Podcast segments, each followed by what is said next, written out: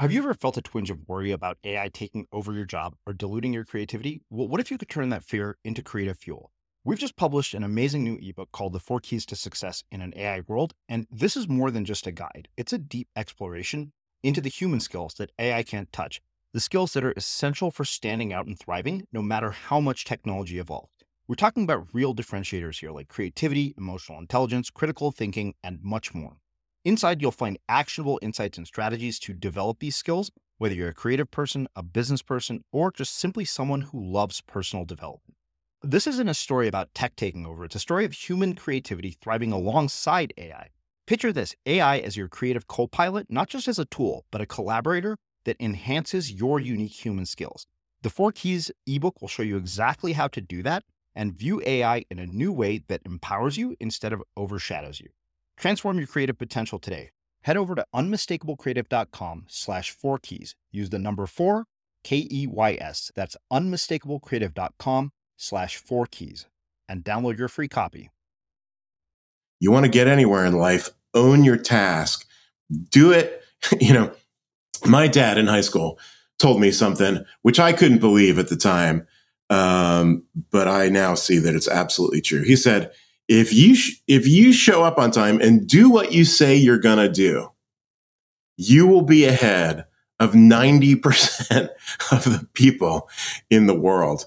And i was like you've got to be kidding me. There's no way mm-hmm. that's true. And you know in the workforce and you know with various people that i've seen it's true. Like literally just owning those two pieces will get you mm-hmm. way ahead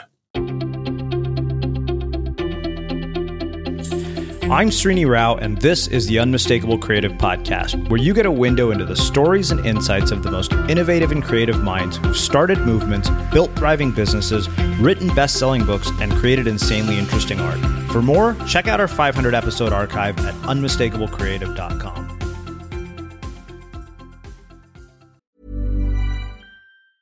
Small details are big surfaces, tight corners are odd shapes, flat, rounded, textured, or tall. Whatever your next project, there's a spray paint pattern that's just right. Because Rust new Custom Spray 5 in 1 gives you control with five different spray patterns. So you can tackle nooks, crannies, edges, and curves without worrying about drips, runs, uneven coverage, or anything else. Custom Spray 5 in 1.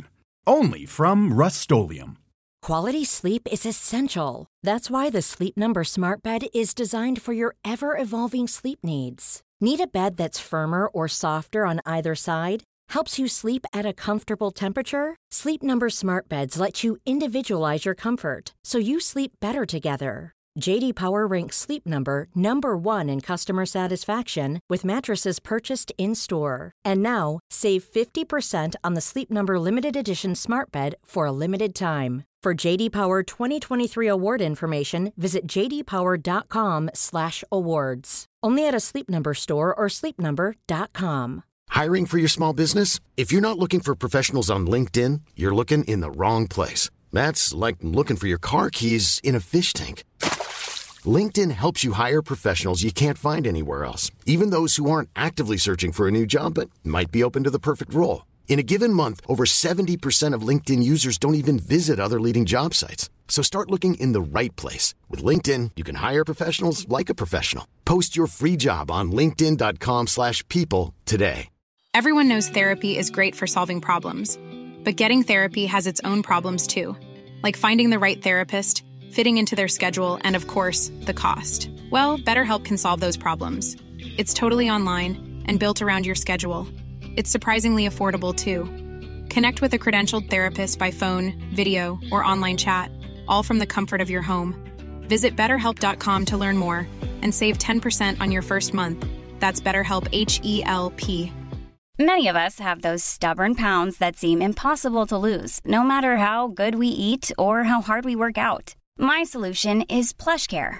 PlushCare is a leading telehealth provider with doctors who are there for you day and night to partner with you in your weight loss journey. They can prescribe FDA-approved weight loss medications like Wegovy and Zepbound for those who qualify. Plus, they accept most insurance plans.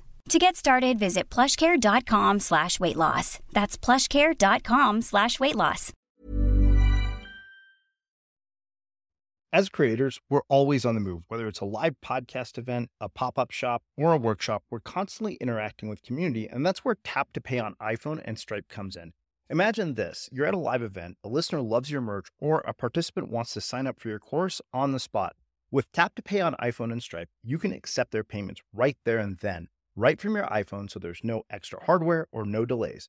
Total game changer. It's not just for creators, any business owner can do this. It's about making transactions smoother and much more personal, growing your business in your way. We've been using Stripe for our products and courses for a long time, and now with Tap to Pay on iPhone, you can take your business to the next level too. So visit stripe.com slash tap iPhone to learn more. Remember, folks, with Tap to Pay on iPhone and Stripe, your business is always at your fingertips. Jeff, welcome to the Unmistakable Creative. Thanks so much for taking the time to join us. Thank you. I'm loving it. Here, I'm psyched. Let's do it. Yeah, me too. So I got a copy of your book, Not Effing Around, the no bullshit guide for getting your creative dreams off the ground. And, um, uh, you know, as I was saying to you before we hit record, I think what I, what I loved most about uh, this book and books like this is that they're short and they're punchy. Um, yet somehow they manage to pack a lot of meaning and insight into you know very few words, which I think takes a whole different talent than writing things that are long. Um, but before we get into all of that, um, as you know from having listened to the show, I want to start with a weird question, which I always do. Uh, mm-hmm. And although this is not that weird anymore since people have heard it, but what did your parents do for work, and how did that influence and shape the choices that you've made with your own life and career? Right. Well, uh, my dad was a lawyer. Right. So we grew up in this sort of small um, city in Pennsylvania, suburbs of the small city, and he was a lawyer. My mom, and this is in the 80s, had her own business selling uh, what they called, or, or business was called creative specialties, which was basically anything that you could put your logo on, right? So mm-hmm. it might be a, a, pen or a frisbee, like all that kind of stuff. So she had a home based business when, uh, as I was growing up. So both of those things were really influential um, in my mm-hmm. upbringing. Yeah. yeah. What did they teach you, um, you know, about careers? Because one of the things that you say in, in your book is, as a kid, the words of your parents can launch you into the stratosphere, crash you into a brick wall before liftoff. Many, many young dreams have been thwarted by well-meaning parents who want their kids to be safe, secure, and get a decent job at some point. Fair enough, but here's the rub: people only know what they know. They assume what's good for them is good for everyone, especially their children. This is simply not always true. So I wonder, what did your parents tell you? yes, beautiful. Um, well, here is a memory that I have, which I don't even know if it's actually true, but it has certainly affected me, right? So we don't really know if our memories are actually true, and they've proven that, you know, a lot of times they're not. Right? Yeah. But here's this memory, okay? I'm about 15 years old and I've been playing guitar, electric guitar, for maybe two years. And I am really getting into it. I'm buying records with every penny I've got. Every day after school, I'm coming up there into the bedroom and just like practicing the riffs, you know, by Ozzy and U2 and Tom Petty and Bowie and all these kinds of, you know, great things that I was into at the time. And, you know, the kind of messages you're getting at that age are, you can be, I mean, hopefully you're getting, is you can be anything you want to be in this life, right? You mm-hmm. can do it, kid, that kind of thing. What are you going to major in in college? You know, this kind of stuff is starting to come up, right? Mm-hmm. So one night I come down from practicing playing the guitar. I'm like, Mom, Dad, I decided what I want to be when I grow up, kind of thing. I want to be a rock star. yeah. And this did not go over very well. In fact, I recall, you know, it was no, you're not going to be a rock star. That is a hobby. That is what you do mm-hmm. on the side. That is not a real job. Okay. And that just, you know, it was just a kick in the ass. It was just, you know, it just took me down so hard. And it took me a while. It took, I mean, when I say a while, it took me 15 years really yeah. to get past this idea that, you know what, it, these things can be a job, right? They can uh-huh. be a uh-huh. hobby. It's great. That stuff, you know, creativity is great as a hobby too, but it can be a job.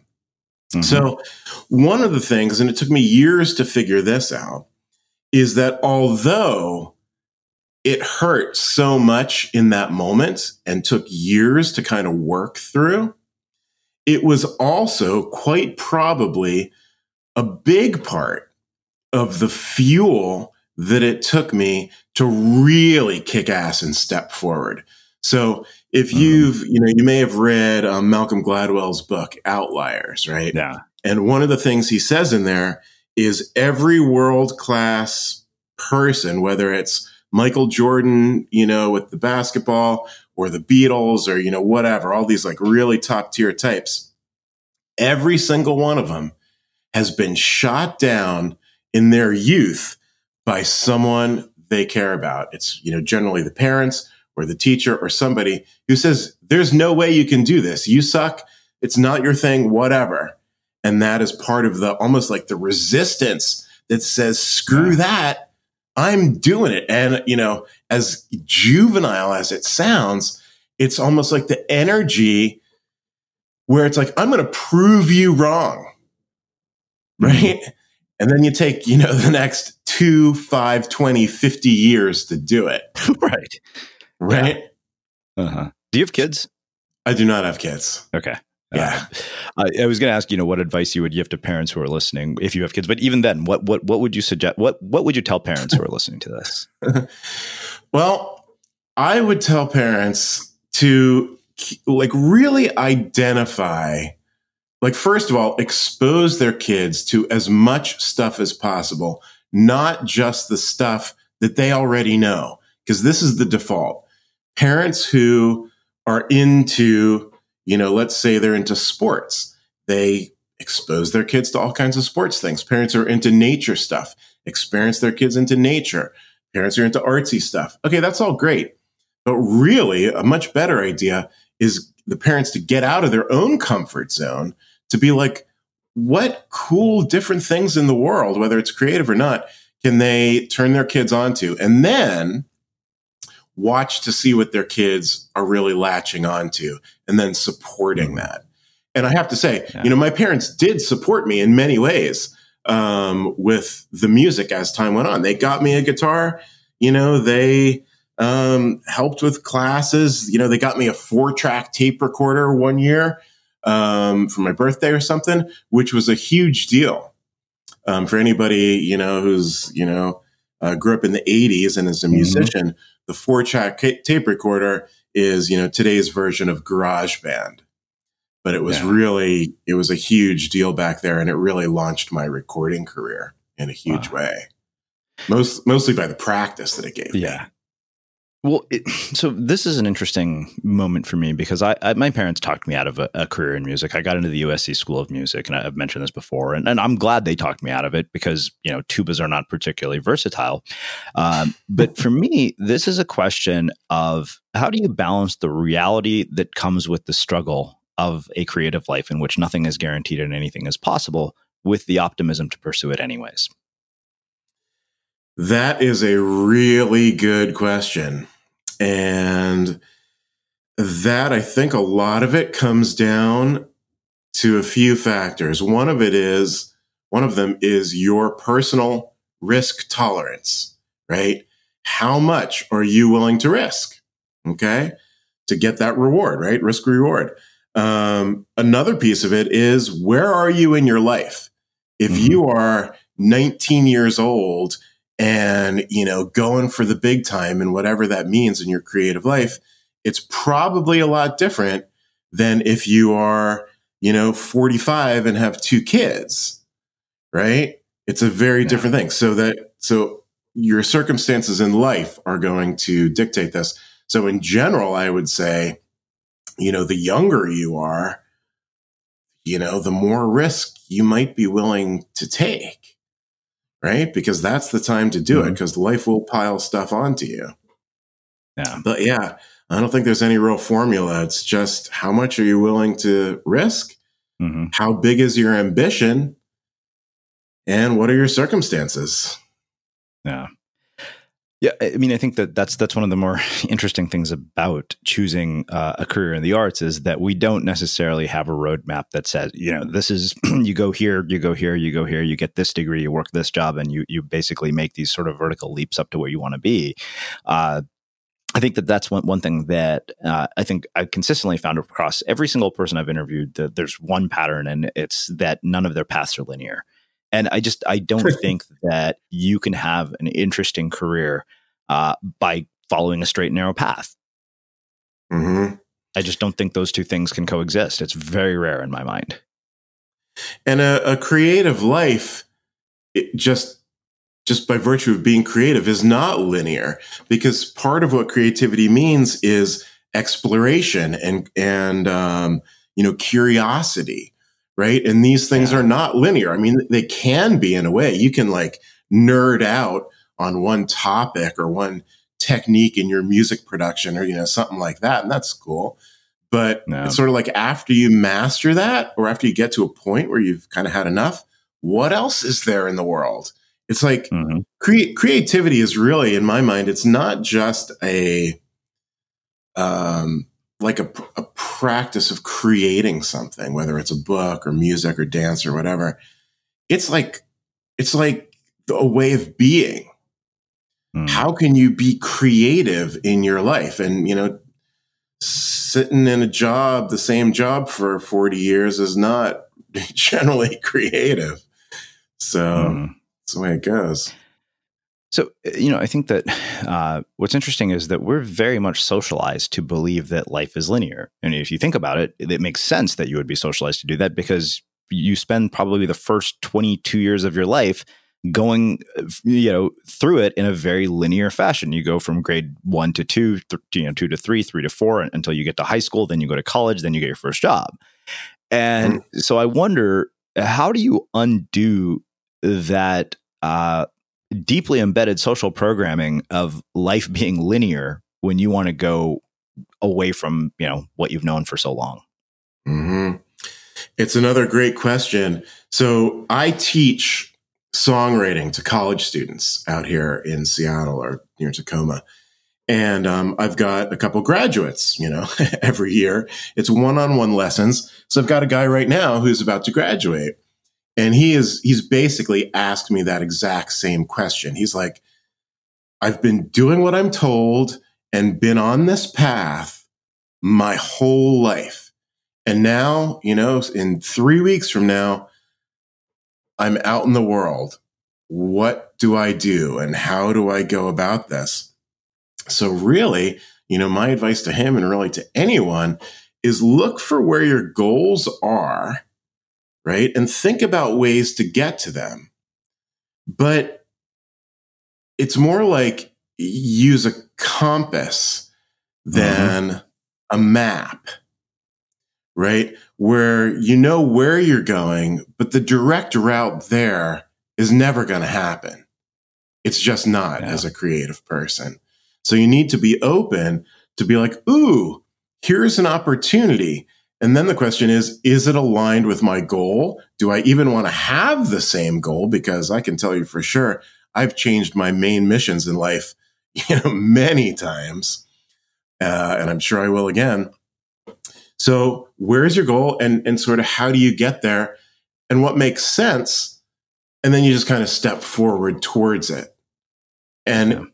you know, the, the biggest thing is just the forward motion. It's like literally just doing something.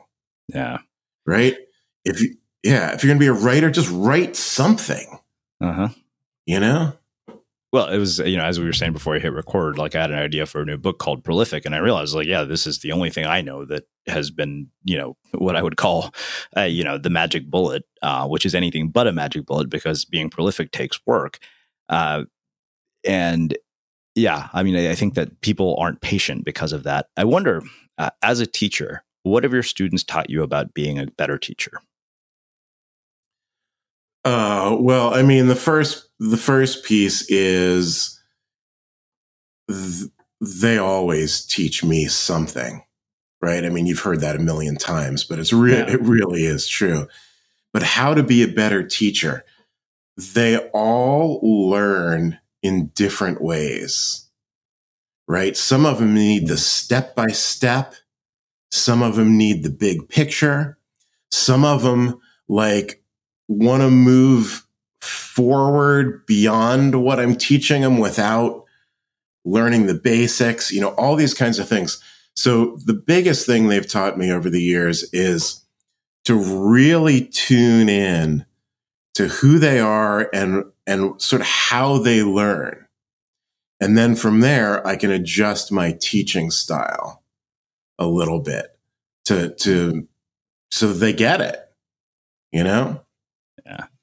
Yeah. So, uh, having heard the podcast, you know that there's no way I'm going to not ask you about your views on education at large, particularly because mm-hmm. you're an mm-hmm. educator. Uh, mm-hmm. You know, and you're an educator in the arts, which is, I think, very different than a lot of the other educators that I have interviewed. So, mm-hmm. I, I wonder, you know, as somebody who's an educator, particularly in the arts, what are your views on the modern education system? In what ways do you think it needs to be changed for the better or to get it to its intended outcomes? Well, uh, there are a lot of problems with the modern education system, I would say. You know, it, it, it is, you know, they just try to crunch you into, you know, a system that, that does one thing. It doesn't really react um, to the student's needs. And then it largely doesn't even teach you what you need to know. Like as a, as you know in your field and as a human right yeah so I, I, do i have no idea how to fix these problems that's way beyond what i can deal with but you know i'm fortunate enough to be in a situation where, situation where i've got one-on-one lessons with students so i can you know, I teach them what I need to teach them. You know, how to write a song and how to record on a computer is basically the mission.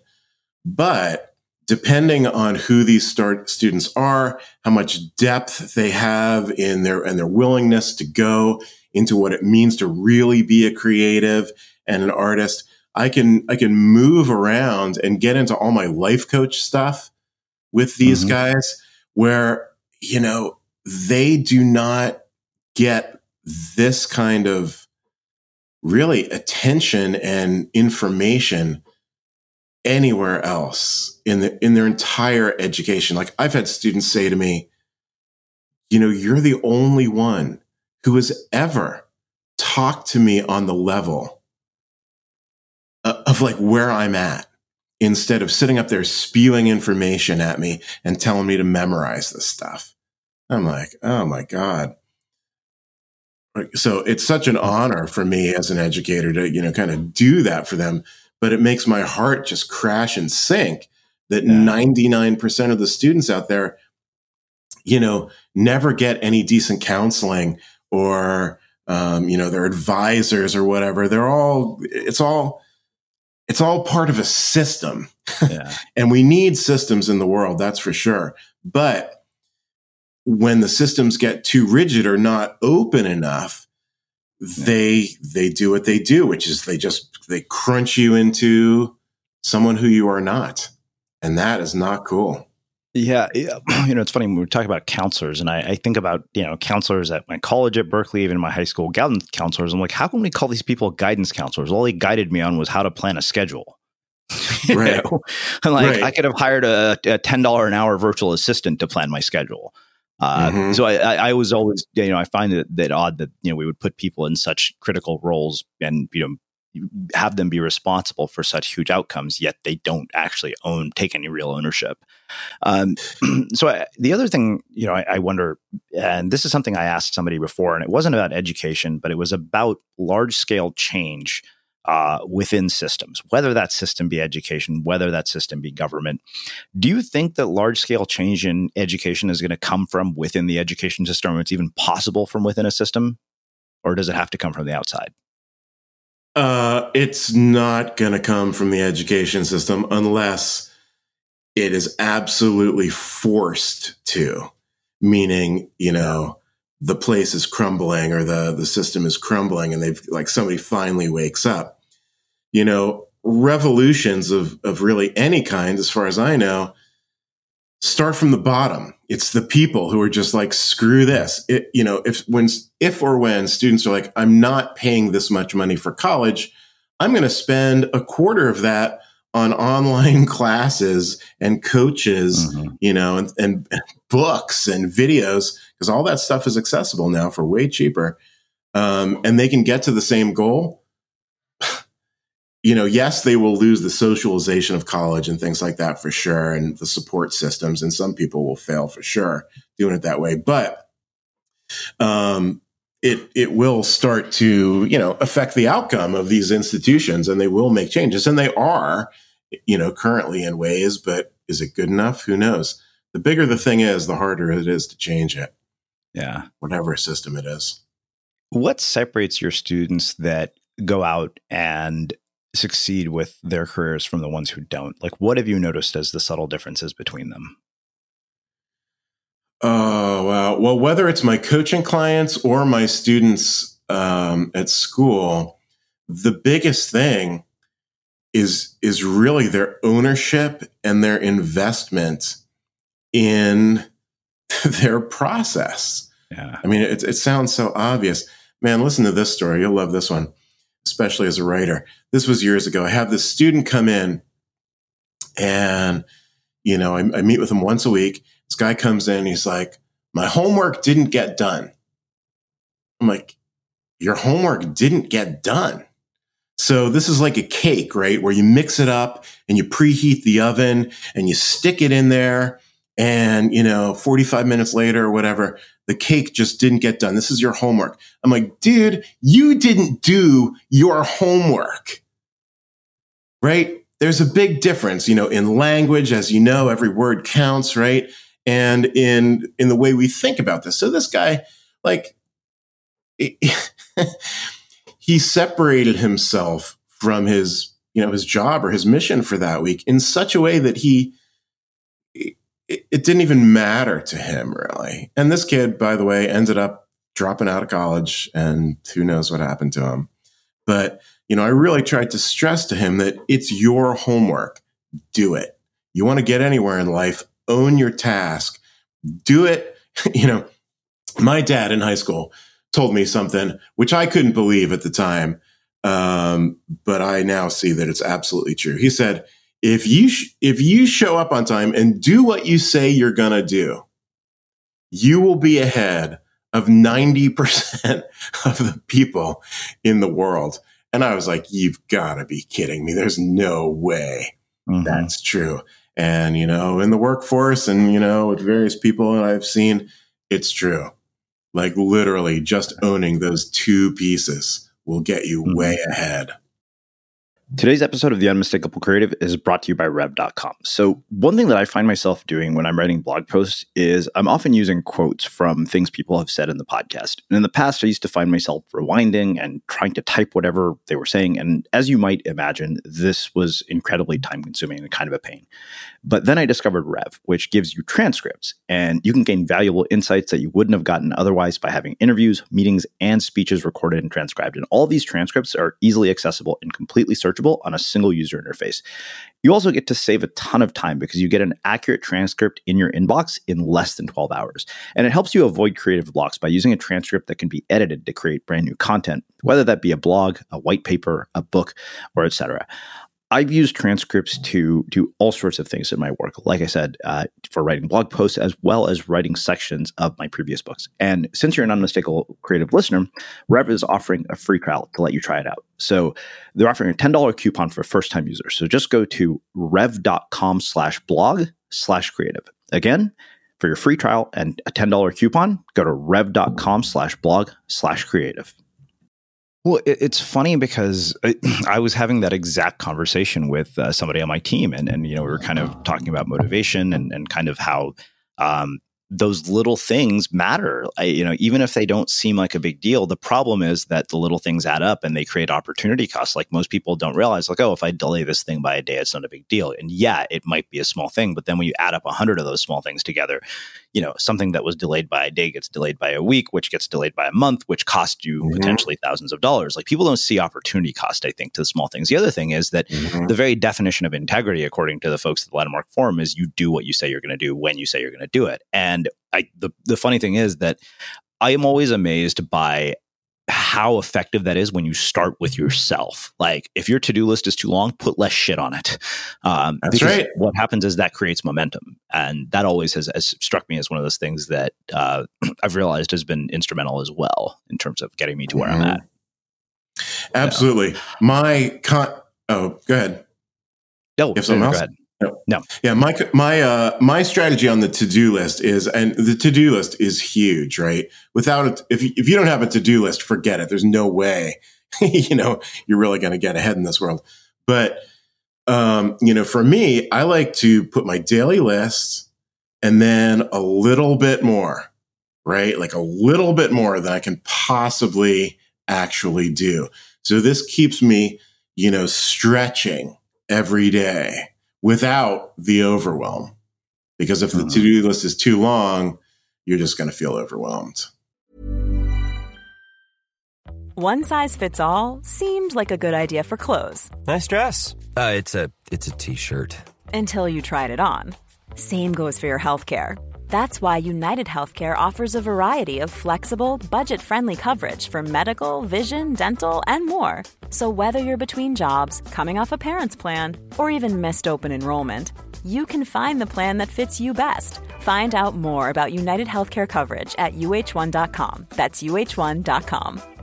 This is Paige, the co-host of Giggly Squad, and I want to tell you about a company that I've been loving, Olive and June. Olive and June gives you everything that you need for a salon quality manicure in one box. And if you break it down, it really comes out to $2 a manicure, which is absolutely insane. It's also so easy to get salon worthy nails at home with Olive and June. The difference between how your nails used to look when you did them yourself and now with the Mani system is a complete game changer. The best thing about Olive and June too is it's a quick dry. Dries in about one minute, lasts for five days, and full coverage in up to one to two coats. Visit oliveandjune.com slash perfectmani20 for 20% off your first system. That's oliveandjune.com slash perfectmani20 for 20% off your first system.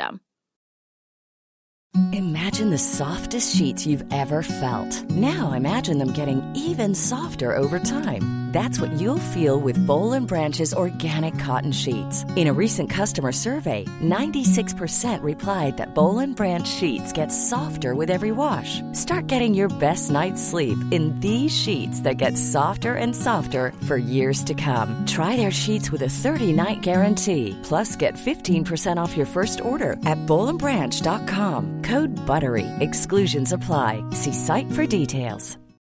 Millions of people have lost weight with personalized plans from Noom, like Evan, who can't stand salads and still lost 50 pounds. Salads, generally, for most people, are the easy button, right? For me, that wasn't an option. I never really was a salad guy. That's just not who I am. But Noom worked for me. Get your personalized plan today at Noom.com. Real Noom user compensated to provide their story. In four weeks, the typical Noom user can expect to lose one to two pounds per week. Individual results may vary. Hey, it's Ryan Reynolds, and I'm here with Keith, co star of my upcoming film, If, only in theaters, May 17th. Do you want to tell people the big news? All right, I'll do it. Sign up now and you'll get unlimited for $15 a month in six months of Paramount Plus Essential Plan on us. Mintmobile.com slash switch. Upfront payment of $45 equivalent to $15 per month. Unlimited over 40 gigabytes per month. Face lower speeds. Videos at 480p. Active Mint customers by 531.24 get six months of Paramount Plus Essential Plan. Auto renews after six months. Offer ends May 31st, 2024. Separate Paramount Plus registration required. Terms and conditions apply if rated PG. Cool fact, a crocodile can't stick out its tongue. Also, you can get health insurance for a month or just under a year in some states. United Healthcare short term insurance plans, underwritten by Golden Rule Insurance Company, offer flexible, budget friendly coverage for you. Learn more at uh1.com. Right. Yeah, no, absolutely. So, walk me through how you actually get to this point in your career. I mean, you you know teach songwriting, you write songs, you write books. Like, how did this multi hyphenate career actually come together after your parents told you not to go be a rock star? right. Um, well, as far as the music goes, I just recorded on that four track and played in bands and all that stuff. Saved up every freaking penny I could make in high school and and spent it in one week in a recording studio at age maybe like 19 and had my first demo tape. Oh my god, you know, that was a miracle. That was a real investment. It was it was basically all the work I'd done you know, in high school for, for three years spent in a week that turned into six songs. That was, you know, that's stepping into it. Mm-hmm. Anyway, um, continued with all that stuff, moved to LA, played in bands there, blah, blah, blah, came up to Seattle. And, uh, you know, in the meantime, I'm writing screenplays. I'm being a, a music journalist. I wrote for um, uh, a radio station up here in Seattle called The End, KNDD, which was the station that broke grunge music to the world. And uh, they hired me in the mid 90s when a little thing called the internet was just starting. So I was the internet, uh, I wrote the website for this big radio station. It was a pretty big deal. Um, what else? I got tons of placements on film and TV with my music, won a big award, Best Independent Electronic Artist in the World. Uh, one of my films picked up uh, got picked up by uh, Gaia.com, which is a, a, streaming video service. So that was cool. I've started all these businesses to help, um, you know, independent artists, particularly musicians. In the meantime, I studied and started practicing NLP, neuro linguistic repatterning, which is a way to help people tap into their subconscious to kind of uh, untangle their subconscious blocks, because I believe – that much of what's going on in our lives is based on our subconscious patterning. You know, got into the life coaching, you know, trained in that. And uh, how did I get the job at the school? You know, divine intervention. I don't know. You know, my yeah. friend had it and he kind of passed it to me, and that was that. It, you know, so many of the things, you know, without going into all the stories, is you just step forward, you do stuff, you build your credibility, you build your skills, all this and that kind of thing. And then ding, out of nowhere, you know, quote, quote, something really cool comes around. And mm-hmm. then it steps you up, it steps you forward, it moves you, moves the thing. It, it even tweaks your career path in different ways. I never knew I wanted to be a, you know, teach students songwriting. I didn't even know there was a mm-hmm. job mm-hmm. for something like that. But I'll tell you what, it's just fantastic. I, you know, I do it once a week. I love it. I get to hang out with 20 year olds and, you know, like light them up, you know, not only just teach them verse, chorus, blah, blah, you know, and how to like write a lyric and all that kind of stuff, but like, like what is music? What is art?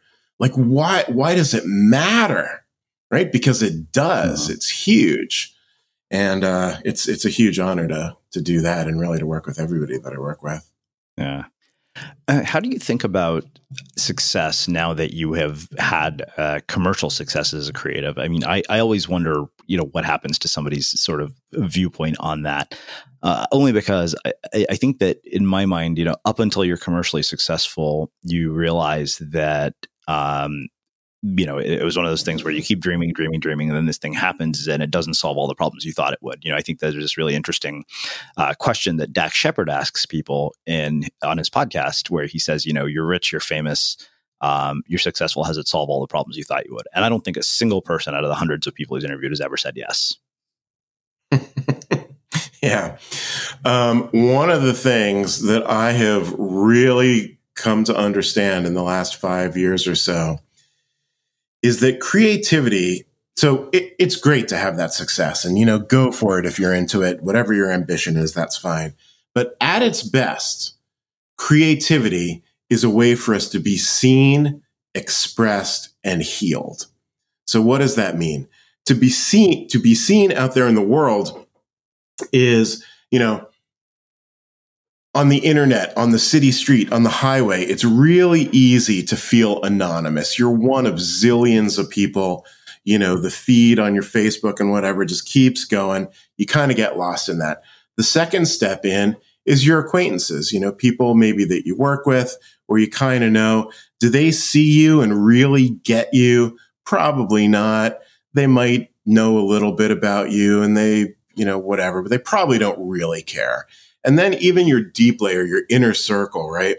Hopefully they understand you, they get you, things like that. But I think, you know, in my experience, they sort of get you, they get you in waves, but they don't see the whole, you know, totality of, of what it, of, of who you are and what you're trying to be, right? So that's the seen part. The express part in my sort of little definition here is simply moving from the potential to the actual. So think of like a dancer who knows all the moves, who's really got it going on. But in this moment, she's sitting in the corner while the disco ball's flying and the music's thumping. In that music, she is not expressed. As soon as she steps on the dance floor, she is then expressed as a dancer. Okay, so you've got the seen and the expressed. What's the healing part? Well, in my experience, and really in every creative that I've ever talked to, when you create with deep authenticity and real truth, whatever you're doing, there is some kind of catharsis. Something lifts, something is freed from your being, right? Whether that is, you know, some traumatic experience or thing like that that you're writing about or dancing about or making poems or singing songs, or even something that, you know, seems like it might be really happy, like a love song What's the release or, you know, letting go in a love song? I would say the healing in that comes from celebrating the end of all the loneliness and despair that perhaps came before that. So when you are seen, expressed, and healed through your creativity, you then give that gift of your creativity to the world, whether that's, you know, some blockbuster or one person right? When you give your gift of creativity to the world, here's where it gets really cool. You become the gift because you show others that they can be seen, expressed, and healed. And from there, that connects us, right? Art and music and all these kinds of things connect us as humans. And, you know, when you look at what people and humans need. You know, you need your food, your shelter, your clothing, all that kind of stuff. And then you need connection, right? So this puts us as creatives in, into such a bigger mission. It is not just like, oh, it'll be cool to write a song or to write a poem or do this dance or whatever your thing is. It puts us, in my opinion, in this sort of like army almost, or this gang or this crew whose mission it is to be seen, expressed, and healed, give that gift to the world, become that gift, and help the world become more connected, because that is the biggest underlying challenge, I think, in the entire planet. How can we understand each other and connect and understand that we're, we're really, we're all on the same team here. Let's just like do this thing, right? Yeah. So one of the things that I think you, you you brought up in the book, you said you, you will never feel fully prepared to do whatever it is that you want to do. You won't even feel totally capable after you've been doing your thing for years. Self doubt is etched into our psyches. It's there to help keep us alive, as make us think twice about uh, think twice before taking stupid risks and I think that that that struck me because um, that's just built into to who you are. Like I think there's literally no accomplishment that will undo you know your sense of self doubt as an artist or a creator. Like there's always this sense of okay, this might suck. Uh, I might think it's amazing, mm-hmm. but somebody else might think it sucks. And so I I wonder how you in your own life have you know sort of wrestled with that self doubt and really overcome it in places and also, I, mm-hmm. I, guess the mm-hmm. other thing I, I, wonder is when you look at sort of practice and how you get better at something, what does that look like in your own work? Right. Okay, so let me answer that one first. I, uh, you know, I'm a screenwriter, and I was very fortunate enough to be mentored by a guy called Richard Walter, who was the top, who was for like 30 some years the top screenwriting professor at UCLA. So basically, one of the top, uh, you know, screenwriting teachers in the world. So my deal with him was I would write my screenplay. I would send it to him. You know, he's down in LA. I'm up here in Seattle, and he would give me notes, and then I would revise it, and we kind of keep going. So I do my first draft of my screenplay, and I send it to him, and this guy sends me literally 14 pages of typed notes, and I'm like, wow. That's a lot of notes. And like, I'm grumbling about it. And, you know, I'm having all this resistance. This guy doesn't know what he's talking about when obviously he does. Um, so I let that settle for a while. And then I take, you know, months to rewrite this thing. I'm like, wow, this is a lot better. Amazing. Right. I send it to him again. Couple weeks later, it comes back with another 10 pages of notes. I'm like, what? You got to be kidding me. Yeah. Right. And this, this iterative process goes on literally for three years. At the end of this three years, you know, he says to me, Jeff, this screenplay is a million dollar screenplay. Warner Brothers, somebody, you know, is absolute. It's absolutely at that tier of, uh, you know, skill level, whatever. Doesn't mean they're gonna buy it, whatever, but it's that good. So here's what I got out of that that was a space, it was an educational space, right? Where I could develop myself as, you know, in a safe place, essentially. That's not how it goes in the world, right? When you put your mm-hmm. book out, at, you know, on Amazon or something, anybody can comment on that thing. Anybody can review that thing. And believe me, as you know, uh, people are not always that uh, you know constructive or kind out there in the world.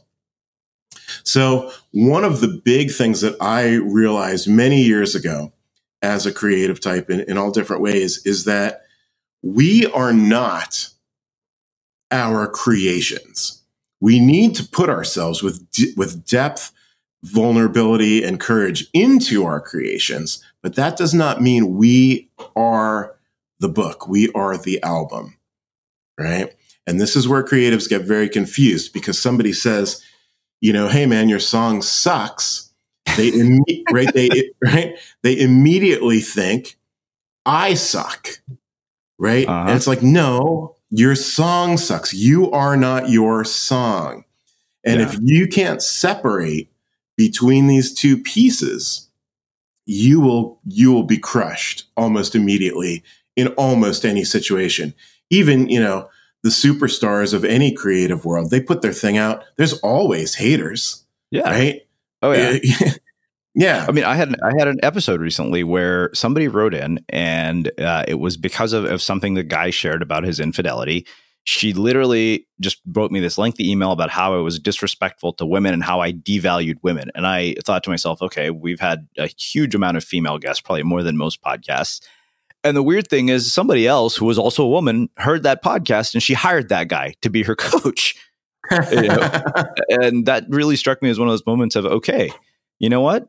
Uh, you know, who, what, there, there are battles that are not worth fighting. Uh, most, most, mm-hmm. more often than not, the battles of people who, you know, rip you to shreds are not worth fighting at all. Mm-hmm. So what, what's fascinating about that story, and I, I love psychology and like how people work and perceive the world. One of the one of the huge takeaways I got from from training in NLP, uh, neuro linguistic repatterning, is that everyone perceives the world differently. They really do in various ways. And here's the beauty of it everyone believes that their perception is the right, deep, absolute truth, right? So you can put the same stimuli, in this case, you know, your podcast, and the one woman completely freaks out, right? She's she's like, "You're terrible," all you know, all the stuff you just said, and then the next woman is like, "Wow, fantastic, love it." Both of these women believe their perspective is right, and it is for them. Mm-hmm. But that doesn't mean it's yeah. truth, you know, the absolute truth. It's it's never that. So the whole world runs around on these assumptions and it, uh, it creates an interesting tapestry. Let's just say that. Yeah, yeah, absolutely.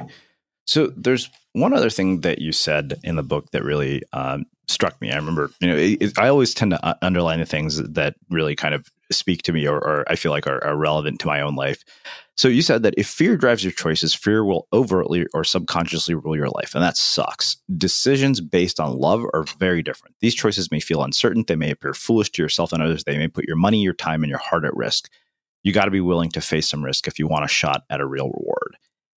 And yet, I think so many people in their lives make decisions out of fear. Uh, why is mm-hmm. that, and how do they change it? Why is that, and how do they change it? Well, you know, like it says there, there's two driving forces, and it's fear and love.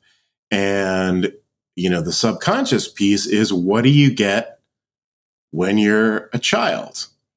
If you are constantly in a parental situation or a um, you know, in school or with peers or whatever, where it's like, no, you're going to get hurt. Stop. Da da da. Right. And there's too much of that, and it really gets in there as you expand, as you you know move forward in your life. That's always going to be part of who you are. It's always this sort of fear based mentality is going to be sort of on the on the slow burn undercooker of your consciousness. Whereas if it's the other way, you know, if it's, hey, you can do this, step out, explore that, you know, blah, blah, blah, that is going to be, you know, sort of aligns more with the love aspect of the whole thing. So you're going to be more fearless. Do you need fear? Absolutely. Right. You, know, you hear stories of, you know, independent filmmakers. I put, you know, a half a million dollars on credit cards to make my first movie uh, you know, that's fearless, but it's also pretty stupid. You know, there are yeah. different ways to do things. So we get what we get. And I, I do also believe that we, we are built with different levels of risk tolerance as well as, you know, how much fear we have and how much love we have. But a, a huge part of it is, um, you know, w- what we're sort of programmed with. So, yeah. how do you move forward with that as an adult who is, you know, who is conscious? Well, I I say you, the first piece is what is your comfort zone?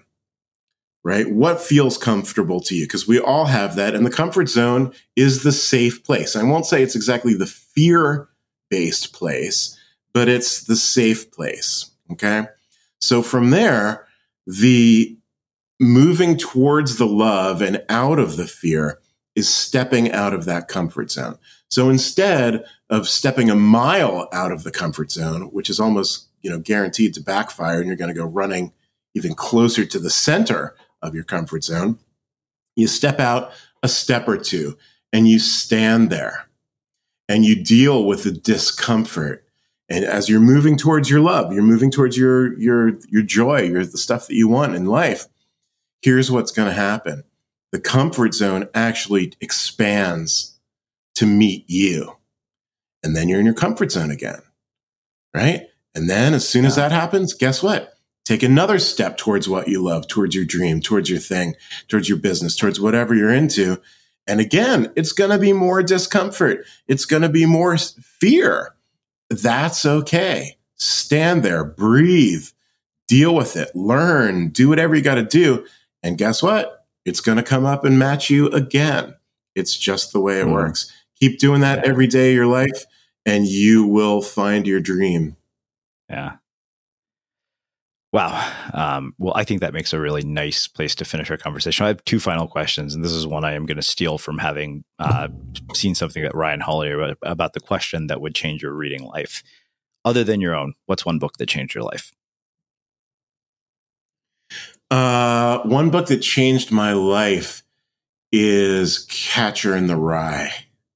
Hmm. I read Catcher in the Rye starting at about maybe maybe 13 or 14 years old and read this book literally every year until I was maybe 25.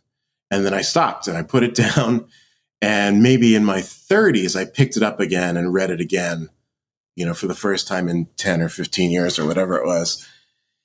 And it shocked me so much because what I was getting, which I didn't know when I was younger, was that Holden Caulfield, the character, was both so ecstatic with the world and so moody and depressed by the world. Right. So this arc was so big within myself that I didn't even realize that this was happening with the, with his character. When I came back at 35 or whatever and read this thing again, and I was sort of more stabilized, I guess you would say, um, you know, I could see like, wow, this character is, you know, such highs and such lows. How did this affect me? It reminded me that to live a big life, you have to be willing to feel deeply, right? Not numb it out, not avoid it, not whatever. When there is joy and happiness in your life, just like sing and dance in the rain, you know, like whatever, that kind of stuff. And when you're feeling the heartbreak and the pain and the crush and the failure, well, you know what? Sit there in the corner and cry your freaking face off, and, you know, and then let it go. So yeah. that is what uh, Catcher in the Rye kind of taught me. Hmm. Amazing. Well, uh, I have one final question for you, which is uh, I know you've heard me ask before. What do you think it is that makes somebody or something unmistakable? Right. So, with this question, I want to step it back a little bit and like, what what does unmistakable mean? Well, a mistake is a step we take towards something that is not aligned with our goal, our mission, our truth, right? So unmistakable is the opposite of that. It is something that moves us towards our truth, towards our goal, towards what's really real for us. So when we do that with our creativity, that is powerful. That becomes the unmistakable creative, right? I love it. That's my definition or my answer to that question. Amazing. Um, well, I can't thank you enough for taking the time to join us and share your story and your insights with our listeners. This has been really, really insightful and thought provoking and uh, practical, which is, is, a rare combo of things. Uh, so, where can people find out more about you, your work, your books, and everything else that you're up to? Right. Uh, best bet is my website, jeffleisawitz.com. Uh, you can click, you know, through to the book from there. You get free chapters, actually. Um, I go into the book. Um, you know, I've got the coaching going on, the one-on-one coaching, online classes, you know, that whole thing. So I would love to connect with any of you guys out there and uh, help you out in any way I can. Mm, amazing. And for everybody listening, we'll wrap the show with that. Thank you for listening to this episode of the Unmistakable Creative Podcast. While you were listening, were there any moments you found fascinating, inspiring, instructive, maybe even heartwarming? Can you think of anyone, a friend or a family member who would appreciate this moment? If so, take a second and share today's episode with that one person because good ideas and messages are meant to be shared. Small details are big surfaces, tight corners are odd shapes, flat, rounded, textured, or tall. Whatever your next project, there's a spray paint pattern that's just right. Because Rust-Oleum Custom Spray 5 in 1 gives you control with five different spray patterns. So you can tackle nooks, crannies, edges, and curves without worrying about drips, runs, uneven coverage, or anything else. Custom Spray 5 in 1.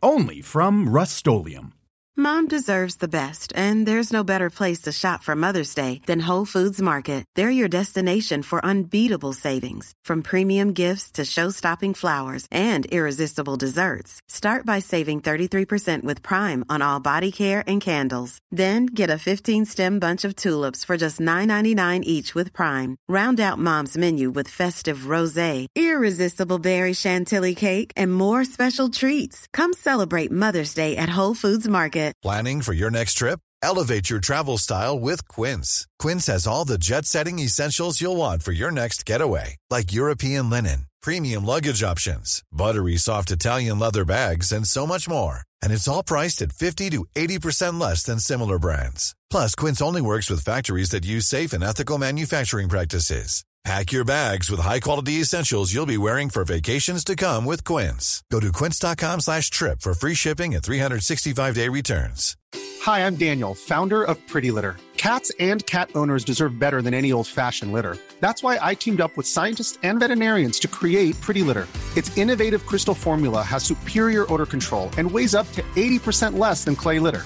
Pretty Litter even monitors health by changing colors to help detect early signs of potential illness. It's the world's smartest kitty litter. Go to prettylitter.com and use code ACAST for 20% off your first order and a free cat toy. Terms and conditions apply. See site for details. Mom deserves the best, and there's no better place to shop for Mother's Day than Whole Foods Market. They're your destination for unbeatable savings, from premium gifts to show-stopping flowers and irresistible desserts. Start by saving 33% with Prime on all body care and candles. Then get a 15-stem bunch of tulips for just $9.99 each with Prime. Round out Mom's menu with festive rosé, irresistible berry chantilly cake, and more special treats. Come celebrate Mother's Day at Whole Foods Market. Imagine the softest sheets you've ever felt. Now imagine them getting even softer over time. That's what you'll feel with Bowl and Branch's organic cotton sheets. In a recent customer survey, 96% replied that Bowl and Branch sheets get softer with every wash. Start getting your best night's sleep in these sheets that get softer and softer for years to come. Try their sheets with a 30-night guarantee. Plus, get 15% off your first order at bowlandbranch.com. Code BUTTERY. Exclusions apply. See site for details. Have you ever felt a twinge of worry about AI taking over your job or diluting your creativity? Well, what if you could turn that fear into creative fuel? We've just published an amazing new ebook called The Four Keys to Success in an AI World. And this is more than just a guide, it's a deep exploration into the human skills that AI can't touch, the skills that are essential for standing out and thriving, no matter how much technology evolves. We're talking about real differentiators here like creativity, emotional intelligence, critical thinking, and much more. Inside, you'll find actionable insights and strategies to develop these skills, whether you're a creative person, a business person, or just simply someone who loves personal development. This isn't a story about tech taking over, it's a story of human creativity thriving alongside AI. Picture this AI as your creative co pilot, not just as a tool, but a collaborator that enhances your unique human skills. The Four Keys ebook will show you exactly how to do that and view AI in a new way that empowers you instead of overshadows you. Transform your creative potential today. Head over to unmistakablecreative.com slash four keys. Use the number four, K E Y S. That's unmistakablecreative.com slash four keys and download your free copy.